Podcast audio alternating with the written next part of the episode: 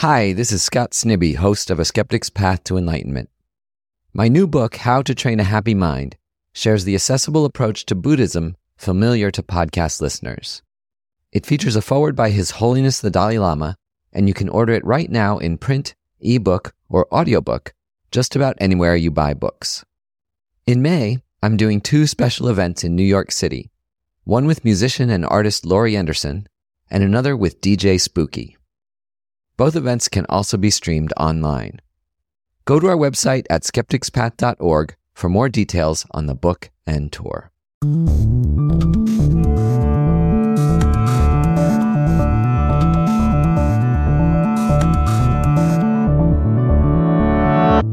I'm Scott Snibbe, and this is A Skeptic's Path to Enlightenment.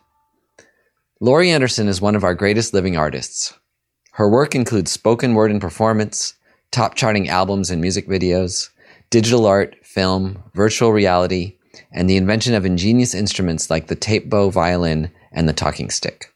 She's won the Grammy Award and many other honors, and she's currently the subject of a fantastic solo show at the Hirshhorn Museum in Washington, D.C.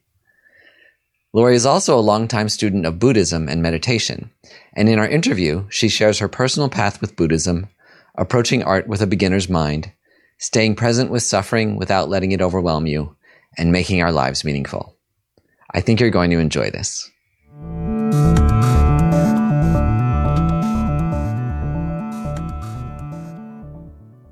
So, Laurie, thank you so much for joining us as a guest on A Skeptic's Path to Enlightenment. I really appreciate you taking time out of your busy schedule to talk to us. What a great title. How did you come up with that title?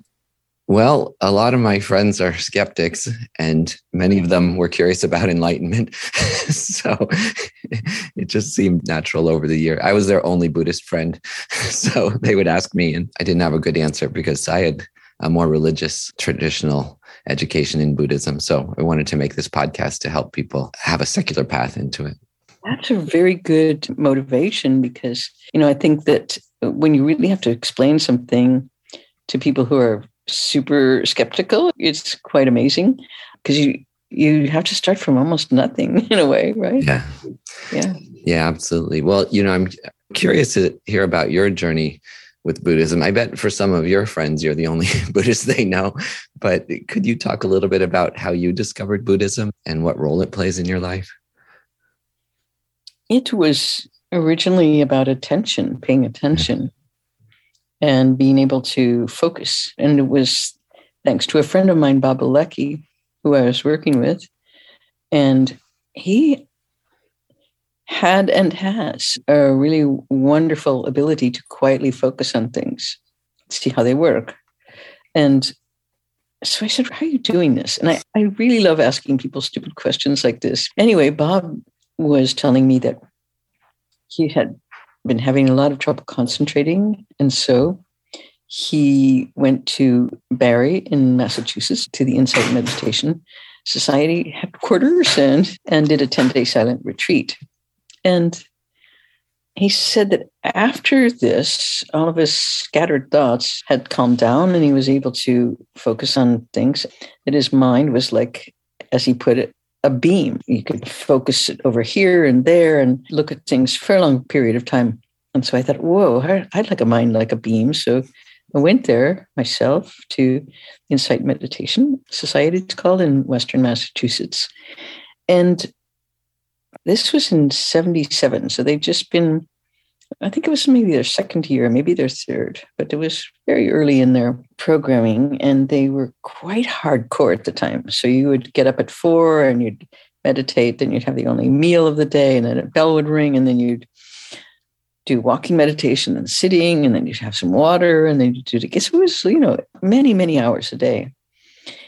They said, Why are you here? And I said, um, here to get a mind like a beam. And they said, Oh, no, no, no. It's like, this is based on pain. And I said, No, I, am talking about a beam. And they, so they was, we had a conversation that was very ridiculous, kind of ping ponging between pain and beam and pain and beam. And uh, finally, I realized after doing it a couple of days that it really was about pain because they said, You're here because you're in pain. And I said, No, that, that is not why I'm here. And I realized that was why I was there and that it was a very unique way of looking at pain. And the idea was that when something happens to you and you don't just ah, scream and freak out, you put it somewhere. Mm-hmm. Unlike in psychoanalysis, you retrieve it through language and stories. This way, uh, your body tells you things. As I learned more and more about the practice, I trusted that method because your body really doesn't lie. And your body has a mind of its own and it does things, it remembers things, and it puts them places. If you feel anger, sometimes your jaw clenches. If you feel loss, sometimes you feel it in your heart. Anger somehow is in your liver. It's very, you are a library of pain. So the idea with this practice is to find it. It's painful to sit there for 18 hours a day. Your, your left arm feels like it's going to fall off. So when it does, you focus on that left arm and you find many emotions in there. And that was the start of this. And at the end of that particular 10 day period, one of the things I noticed was that I had, after that period of time, incredible peripheral vision. And I was doing a lot of sculpture then, and I was very excited by this idea that I could feel space around me, above me, behind me. And it was an absolute thrill. So it wasn't this space that is the eye space of I see that in front of me, I look at it, I want it. It's uh, the sort of vision of desire, but vision of experience of being in space. Mm-hmm. And that was for a sculptor a huge thrill hmm. to understand space in an, in an entirely new way without putting yourself in the middle of it. That was enough to hook me, even just that, to understand that I was in an ocean of sound, and an ocean of air, and that I had a lot more freedom than I thought. Mm. And so it began to be about a lot more things than alleviation of pain and attention. But I have to say that you know, I, am pretty casual about if somebody says, Are you a Buddhist? I'm like, Yeah, to me, that's kind of like saying I'm an artist. In fact, it's exactly the same thing because it requires the same thing, mm. which is pay attention. Mm-hmm. That's really the only rule. Let's just say it's a suggestion. That's the only thing you have to do pay attention. There's nobody in charge. There's nobody judging you. This is the ultimate thrill for an artist is there's nobody at the top there's nobody saying you did a good job or you didn't. You're the Buddha, ultimately. And who wants that responsibility? kind of nobody. You know, it can be extremely intimidating to think, I'm in charge? Who put me in charge? This is a big mistake. When you realize that you have, it gives you freedom beyond your wildest dreams.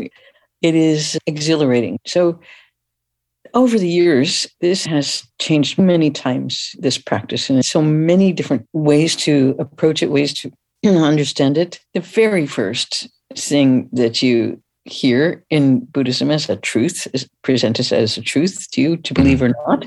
Let's say to propose it as, as an experience, because all of these are for you to look at yourself. Don't believe what anybody tells you. You look at this yourself. So the very first one of those proposals is life is suffering. Mm-hmm.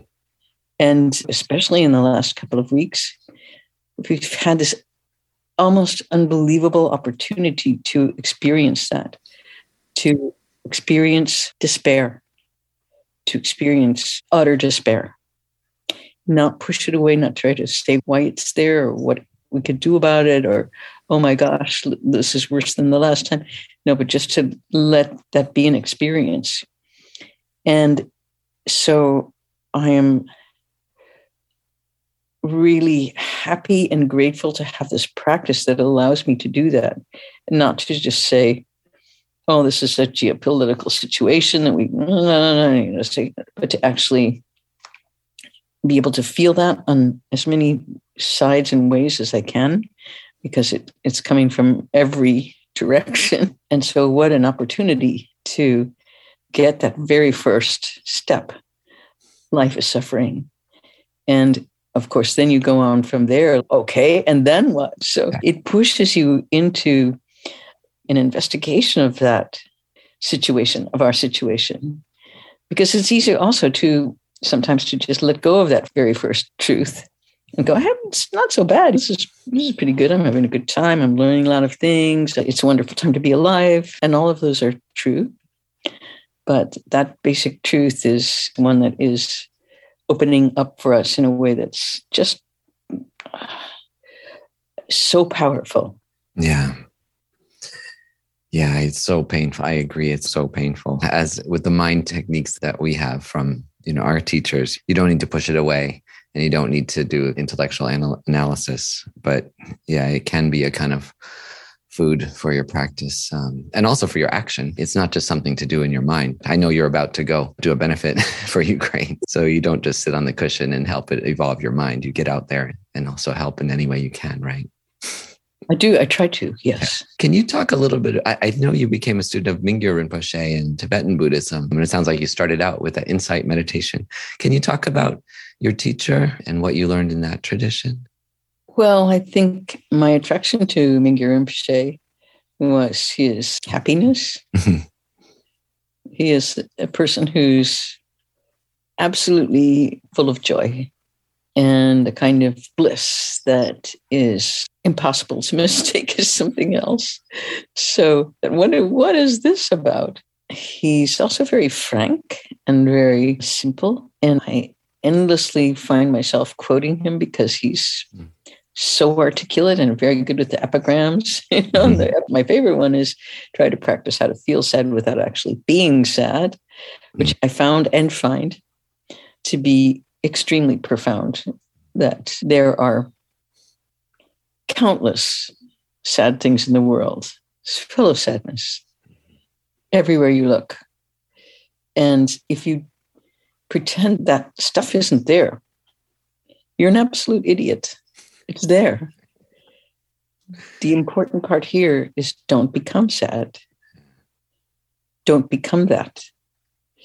Just because you see that, don't become that. So that is a very interesting and profound distinction to make because, of course, we're so wrapped in ourselves that we see something, we become it. And that's a kind of wonderful, empathetic thing in a certain way, but not in many other ways. Not good to do do not become sad. Do not become sad is his message. Do not become sad. Life is joy. Everything is joy. You may not see it that way. So, the study of impermanence, I think, is one of the things that helps people come to this conclusion of joy. If you're stymied on that thing and go, Joy, what are you talking about? You're talking about misery. You just said the world is like totally suffering.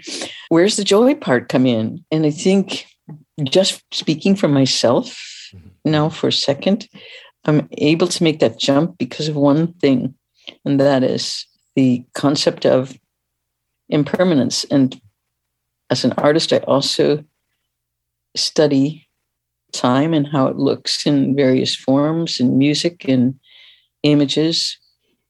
And so the teaching of impermanence, that absolute constant change, that was the basic tenet of many artists that I love, John Cage being the main one, someone who bases his practice on that. And then when you really do let that sink in and realize there's nothing to hold on to here, nothing. You cannot hold on to anything.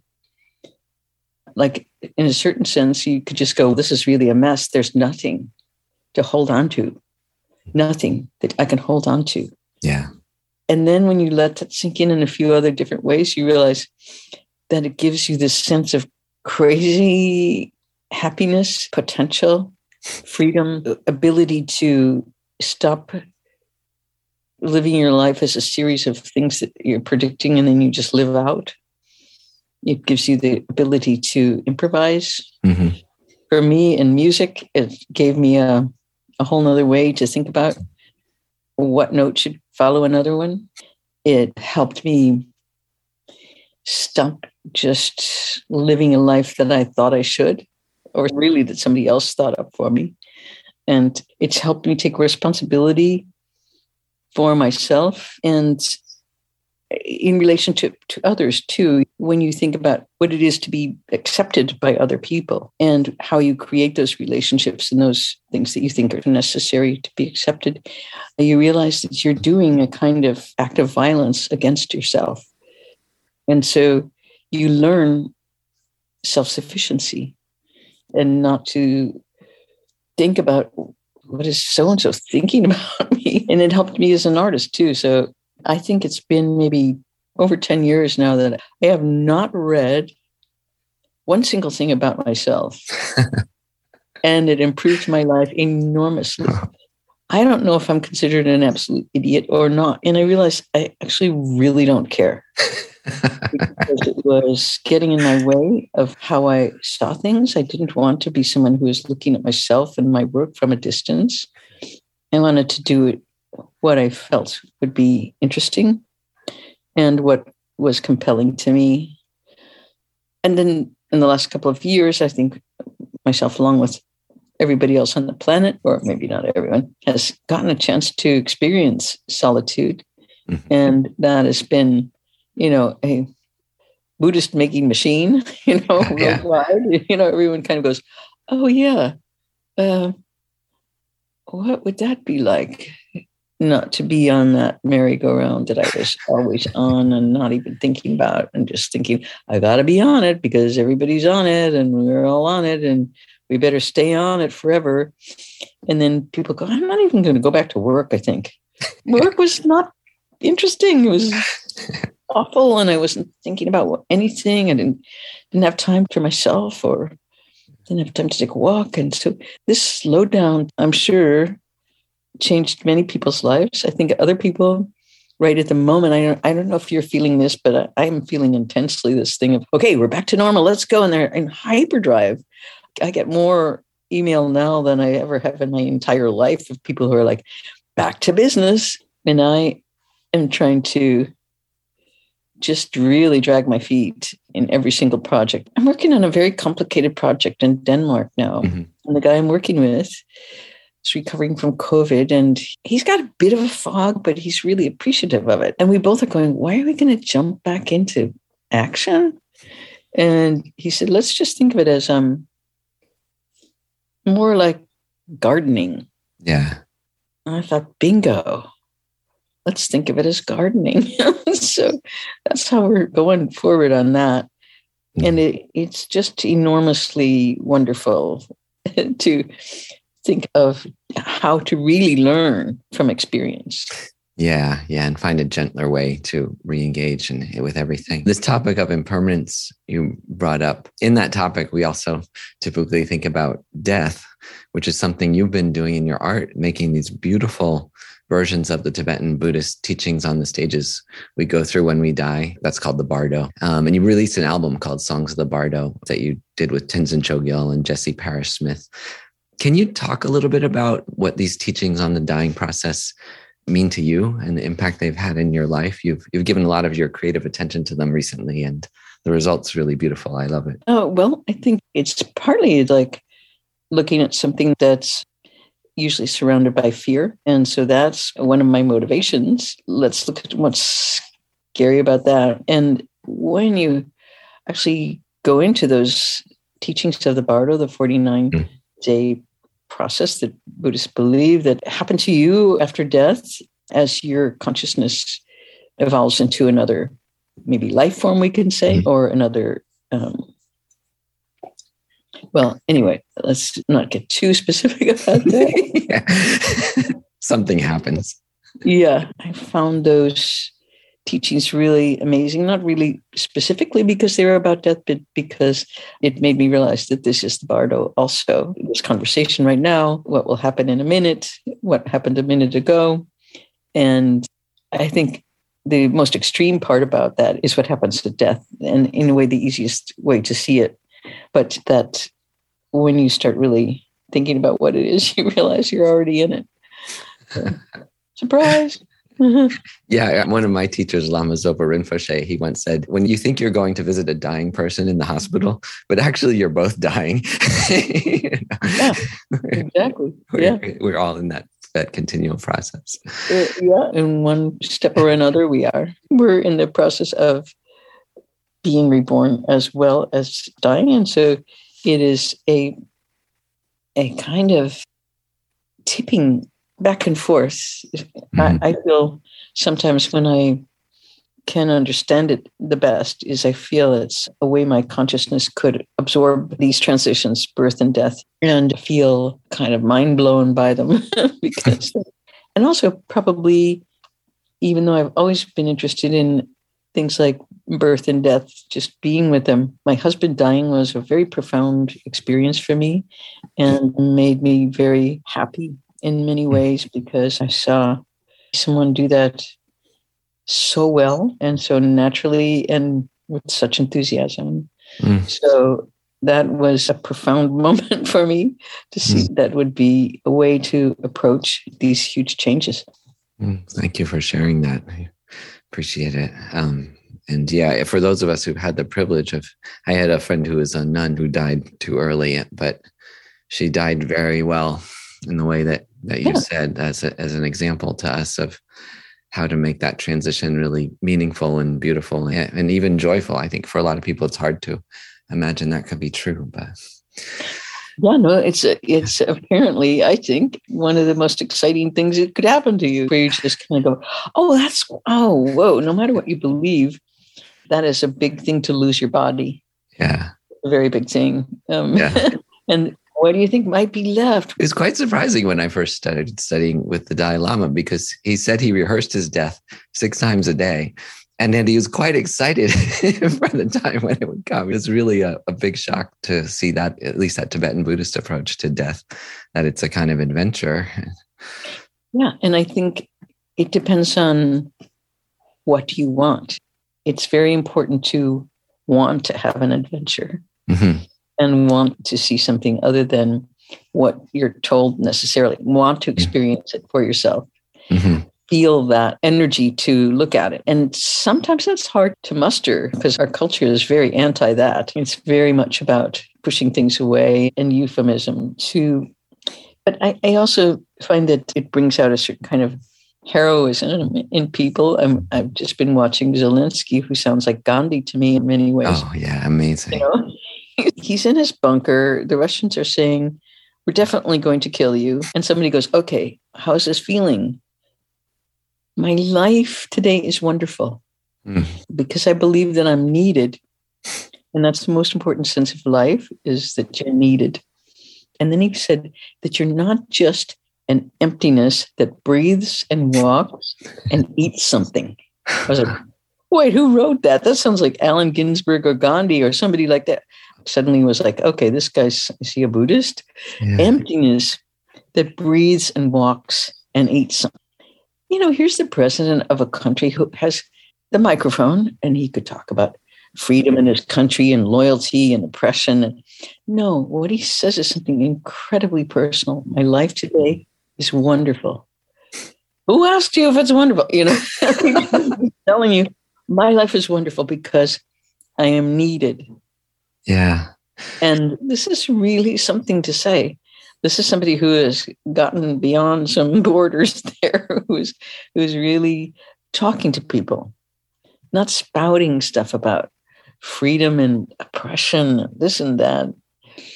And I also like watching his um, clips of him dancing on Dancing with the Stars in 2006. He had a number of really amazing outfits. Oh yeah, I saw him doing the single ladies um, music video yesterday. An old clip. That's amazing. He's incredible. Yeah, a very joyful person who is understanding what is going on very well. Yeah, and helping people. And that's the the other terms of the big things that I guess Buddhism can give you is not just your sense of relief of your own pain, but the sense that you dedicate everything that you do to all beings. Mm-hmm. I suppose the thing I appreciate the most about learning Buddhist principles is the incredible freedom that it gives you. Yeah. You're nobody's slave. yeah. You may be your own slave, but you can fix that. Oh, that's wonderful. I wanted to ask you, you talked about impermanence. We talked about the death meditation. These are, I guess, what you call analytical meditations, you know, meditations where you fill up your mind. There's a type of meditation you talked about in the beginning. You start with the mindfulness meditation where you clear your mind or you see what's passing through it. But these analytical meditations, you deliberately put stories in your mind. You go through a narrative. And for you, who is one of the greatest storytellers I know or know of, I wonder if you could talk about that relationship between storytelling and analytical meditation, the stories you tell yourself in meditation versus stories you tell other people. How does that work? You know, I, I try to stop that story machine. It helps me to stop the language. That's what I like about Vipassana which is the very technique of using the body. Because I can tell a million stories to make a million different points, but the body is not having it. it's going to go, oh, you can tell that all you want, but I feel this way. So it's why I think, you know, it was a big mistake for the Catholic Church to start translating the liturgy into languages other than Latin. Picking it out of Latin meant people are starting to think, oh, what's the story here? Or what, what does that word mean? Instead of letting you, the mantra, let's say, or the Latin chant, take you and free your your mind into another place. It's what music does too. It starts helping you free yourself from meaning mm-hmm. into a much more, let's say, tangible world or state in which you feel things and understand them rather than put them into words. Mm always trying to put things into words and a lot of things cannot be put into words and yeah. And words can't be put into things you know it's they're two universes. I, I mean for me stories help me a lot to try to understand what i'm trying to do but they get in my way when i'm trying to do it. Make a transition to when i stop looking for things and stop analyzing them. And oh there was such a great let me see if i can find that mm-hmm. interesting thing that somebody just told me about. It was a question posed to Leonard Cohen, and the question was, How do images usually come to you? Mm. And he answered, Well, things come so damn slow. Things come and they come, and it's a toll gate. They're particularly asking for something that you can't manage. They say, We got the goods here. What do you want to pay? Well, I've got my intelligence. I've got my mind. No, we don't want that. I've got my whole training as a poet. No, we don't want that.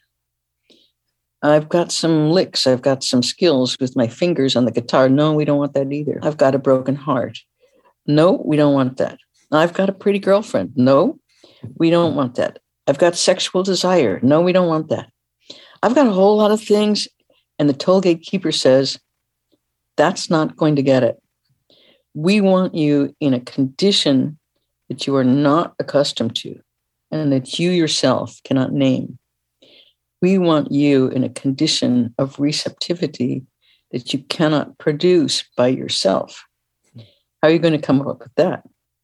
What's the answer? He says, I don't know. I've been lucky over the years, I've been willing to pay the price. So his answer really is, in a way, to try to forget the whole thing and be very, I guess the word would be receptive without expecting what to get. When he says pay the price, it's an interesting thing because that's what Joe Biden just said to Putin. You're going to pay. What were his exact words? Pay for his actions or something. Mm. And since then, I realized this is a transaction and we're watching it happen. And Putin is going, Yeah, I'm going to pay. Can you give me a discount? No. Okay, I'm ready to pay. I'm paying for it. I'm doing it. I'm paying for it. You've just acknowledged that this is a transaction. Yeah. Some people are going to get hurt along the way in this transaction, but hey, it's just business. And it's another way to see this as a toll gate. but when you ask what is the price of enlightenment, you know, what is the price of my education as Buddhist? You realize there is none. It stops being like that, that you, you really have to be in what is sometimes called beginner's mind. I'm a, a natural in that just because I think of myself as a total idiot. You know, I feel like a lot of things I say are stupidly pompous. I, I don't really understand what I'm saying often. I mean, I try not to put myself down too much, but I do see myself as someone who knows very little and just likes to take some guesses at this or that and try my very best to do what Leonard Cohen is saying, which is don't list the things you need to know and how you're going to know them and how you're going to make sure that other people know that you know them. and you know this this whole thing. Just stop doing that and think of it as just this kind of thing that will hopefully blow your mind and take you into a, and the most recent teaching that I've been doing is with teacher named Bhikkhu Analayo. Mm-hmm. He is a wonderful theorist, but also a wonderful practitioner.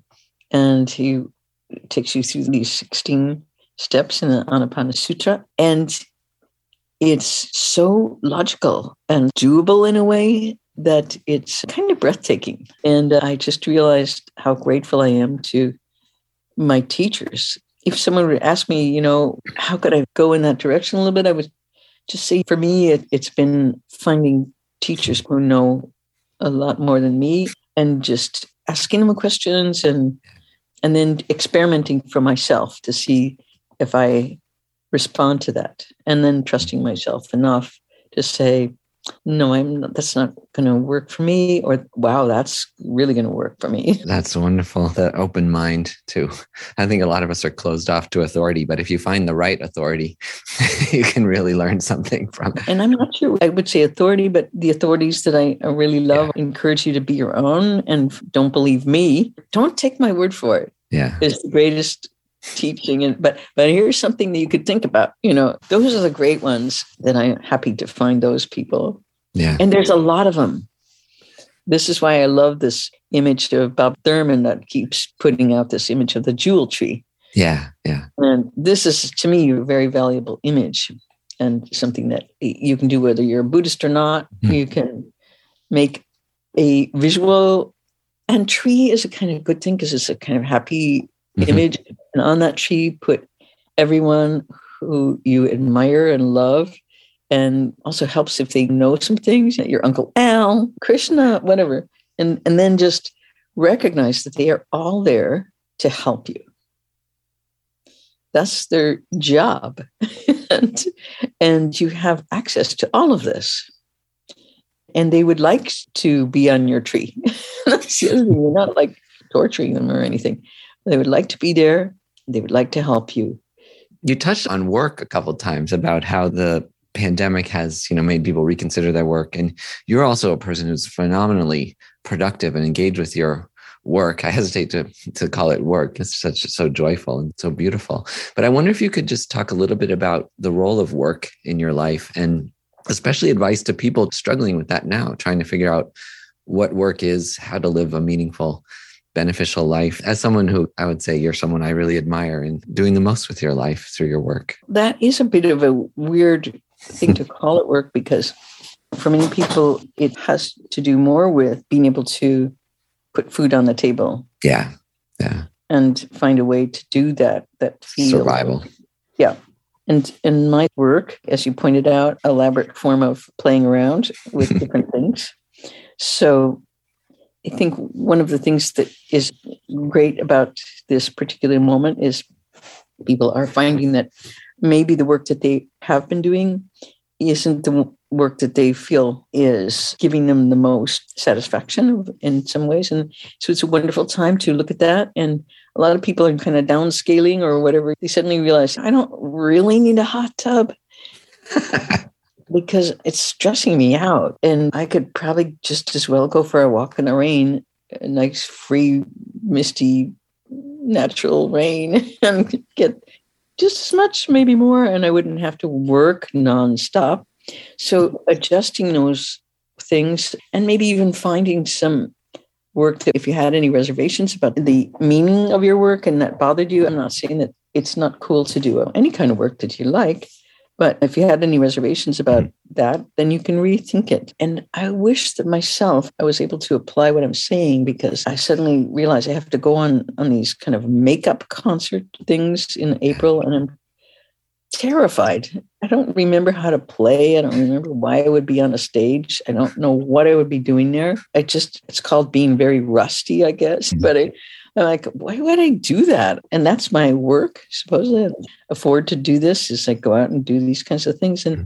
so I'm going through that same thing as well. Just going, is that really uh, what I want to do? Is it worthwhile? I, I, I don't know. So I'm not just saying this like it's an easy thing to think about.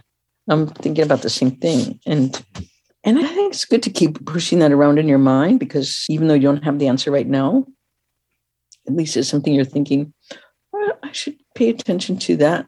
Maybe it isn't the thing for me. And uh, maybe I'd like to do something that's more engaged in a different way or less competitive or less lonely or just more fun, you know? yeah. So, Laurie, is there anything else you want to add before we let you go off to prepare for your Ukrainian benefit?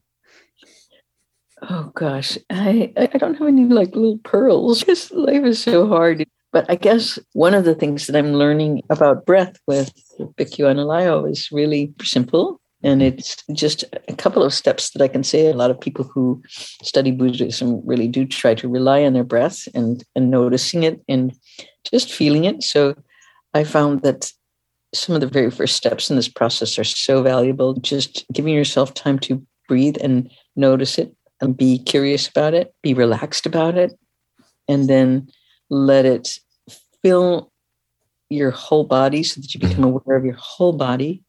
And then the next step is to calm all of your body activities. So I, I just find even those four basic steps so helpful to me to just let breath fill your body and then just completely calm it. Elsie has a really lovely voice when he instructs you to let go of all the things that you're worried about. And oh, but I have to think. He, he just goes something. What does he say? No need for that now. Mm. As soon as I hear that, I'm like, no need for that now. I just can relax. And I think to let yourself stop doing all of that stuff is a really important thing to start you on the journey of going into this kind of crazy areas that he's pointing to. But he does it so gently that you just go, "Oh, okay, I could I could do that." so, so I, I, I wanted to thank Bhikkhu Analayo for his incredible teachings. So you can check him out in BCBS in Barre He has wonderful books and wonderful teachings online. And, you know, I, I just at the moment find him uh, really super inspiring, as I do many people, uh, including Zelensky, the Gandhi of our moment. Well, that's a great simple mantra to take away. No need for that now. I think I can remember that. Yeah. well, Laurie, thank you so much for joining us on a skeptic's path to enlightenment. I'm I was so grateful that you gave us some of your time, and I think people are really going to benefit from this. We're also going to include some tracks from songs from the Bardo in the episode following this as a little guided meditation, with your permission. So, thank you so much. Sure, and the other musicians in that, Rubin Kodheli, especially the cellist, and Shahzad Ismaily, and Jesse Paris Smith and the wonderful singer Tenzin Choegyal. So it was really fun to do that because we just we had no plan. We just improvised that thing entirely as a live performance, and we had so much fun doing that because we went into the present in that live thing. Honestly, nobody had any idea what we were doing. So you read, I'll play. You do something else, and and you sing, and once in a while, and then we were just caught in this present moment. And so we thought, oh, let's record that. So try to record the present. Good luck. But anyway. well, it's beautiful. Thank you so much. Yeah. Thank you, Scott. Really nice to see you. Yeah. Thanks. Bye. See you later. Have a great day.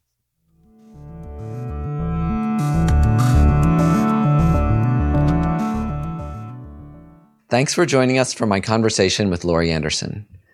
If you enjoyed this episode, please consider making a donation to our podcast. A Skeptic's Path to Enlightenment is a nonprofit organization supported entirely by donations that keep all our content free and ad free. To support us now, visit our website at skepticspath.org. We accept cash, credit, Bitcoin, and other cryptocurrencies, and your donations are tax deductible in the US. If you'd like to deepen this conversation, please join our newsletter or our social media accounts on Instagram, Facebook, Twitter, and LinkedIn, where we can be found under the name Skeptic's Path. Thanks to Tara Anderson for producing and editing this episode, Christian Parry for audio mastering, Jason Waterman for marketing and digital production, and Isabella Acibal for social media. We wish you a wonderful day.